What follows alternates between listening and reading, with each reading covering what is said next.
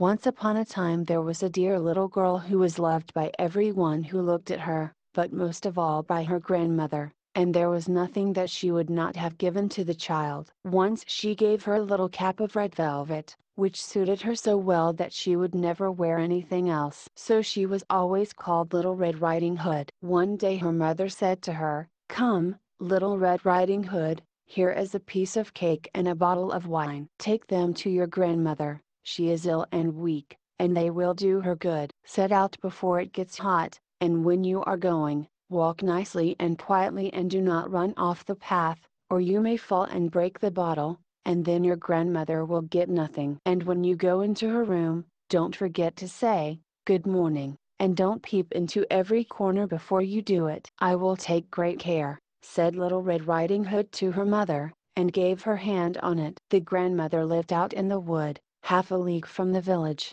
and just as Little Red Riding Hood entered the wood, a wolf met her. Little Red Riding Hood did not know what a wicked creature he was, and was not at all afraid of him. Good day, Little Red Riding Hood, said he. Thank you kindly, Wolf. Whither away so early, Little Red Riding Hood? To my grandmother's. What have you got in your apron? Cake and wine. Yesterday was baking day, so poor sick grandmother is to have something good, to make her stronger. Where does your grandmother live? Little Red Riding Hood. A good quarter of a league farther on in the wood. Her house stands under the three large oak trees, the nut trees are just below. You surely must know it, replied Little Red Riding Hood. The wolf thought to himself, what a tender young creature. What a nice plump mouthful, she will be better to eat than the old woman. I must act craftily, so as to catch both. So he walked for a short time by the side of Little Red Riding Hood,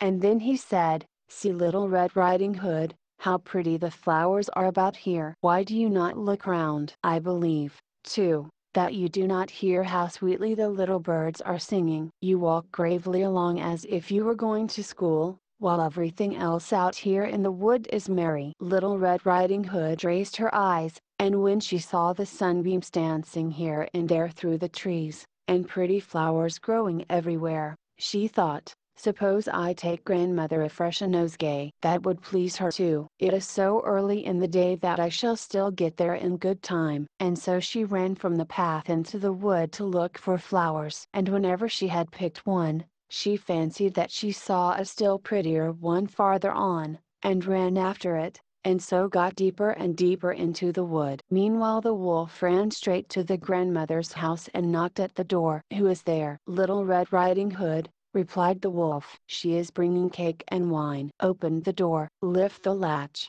called out the grandmother. I am too weak, and cannot get up. The wolf lifted the latch, the door sprang open, and without saying a word he went straight to the grandmother's bed, and devoured her. Then he put on her clothes, dressed himself in her cap, laid himself in bed and drew the curtains. Little Red Riding Hood, however, had been running about picking flowers, and when she had gathered so many that she could carry no more, she remembered her grandmother, and set out on the way to her. She was surprised to find the cottage door standing open, and when she went into the room, she had such a strange feeling that she said to herself, Oh dear, how uneasy I feel today, and at other times I like being with grandmother so much. She called out, Good morning, but received no answer. So she went to the bed and drew back the curtains. There lay her grandmother with her cap pulled far over her face, and looking very strange. Oh, grandmother,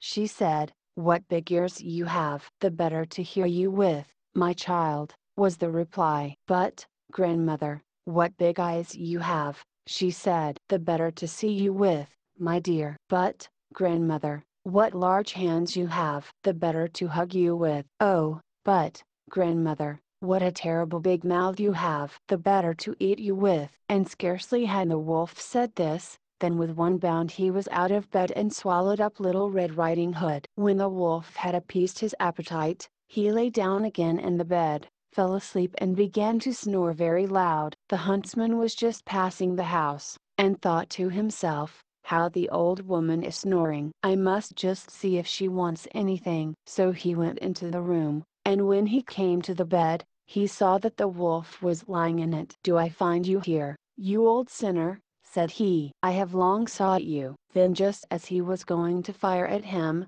it occurred to him that the wolf might have devoured the grandmother, and that she might still be saved, so he did not fire, but took a pair of scissors, and began to cut open the stomach of the sleeping wolf. When he had made two snips, he saw the little Red Riding Hood shining, and then he made two snips more, and the little girl sprang out, crying, Ah, how frightened I have been! How dark it was inside the wolf! And after that the aged grandmother came out alive also, but scarcely able to breathe. Little Red Riding Hood, however, quickly fetched great stones with which they filled the wolf's belly, and when he awoke, he wanted to run away, but the stones were so heavy that he collapsed at once, and fell dead. Then all three were delighted. The huntsman drew off the wolf's skin and went home with it. The grandmother ate the cake and drank the wine which Little Red Riding Hood had brought, and revived. But Little Red Riding Hood thought to herself, as long as I live, I will never by myself leave the path,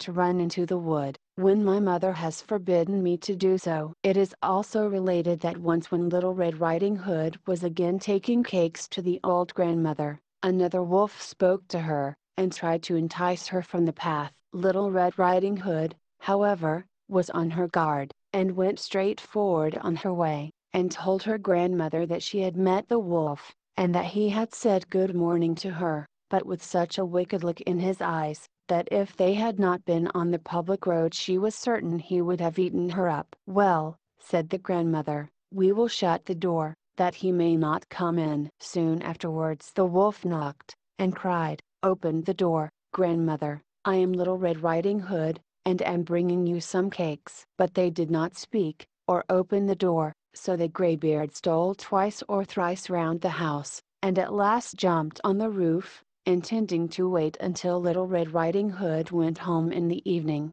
and then to steal after her and devour her in the darkness. But the grandmother saw what was in his thoughts. In front of the house was a great stone trough, so she said to the child, Take the pail, little Red Riding Hood. I made some sausages yesterday, so carry the water in which I boiled them to the trough. Little Red Riding Hood carried until the great trough was quite full. Then the smell of the sausages reached the wolf, and he sniffed and peeped down, and at last stretched out his neck so far that he could no longer keep his footing and began to slip, and slipped down from the roof straight into the great trough, and was drowned. But Little Red Riding Hood went joyously home, and no one ever did anything to harm her again.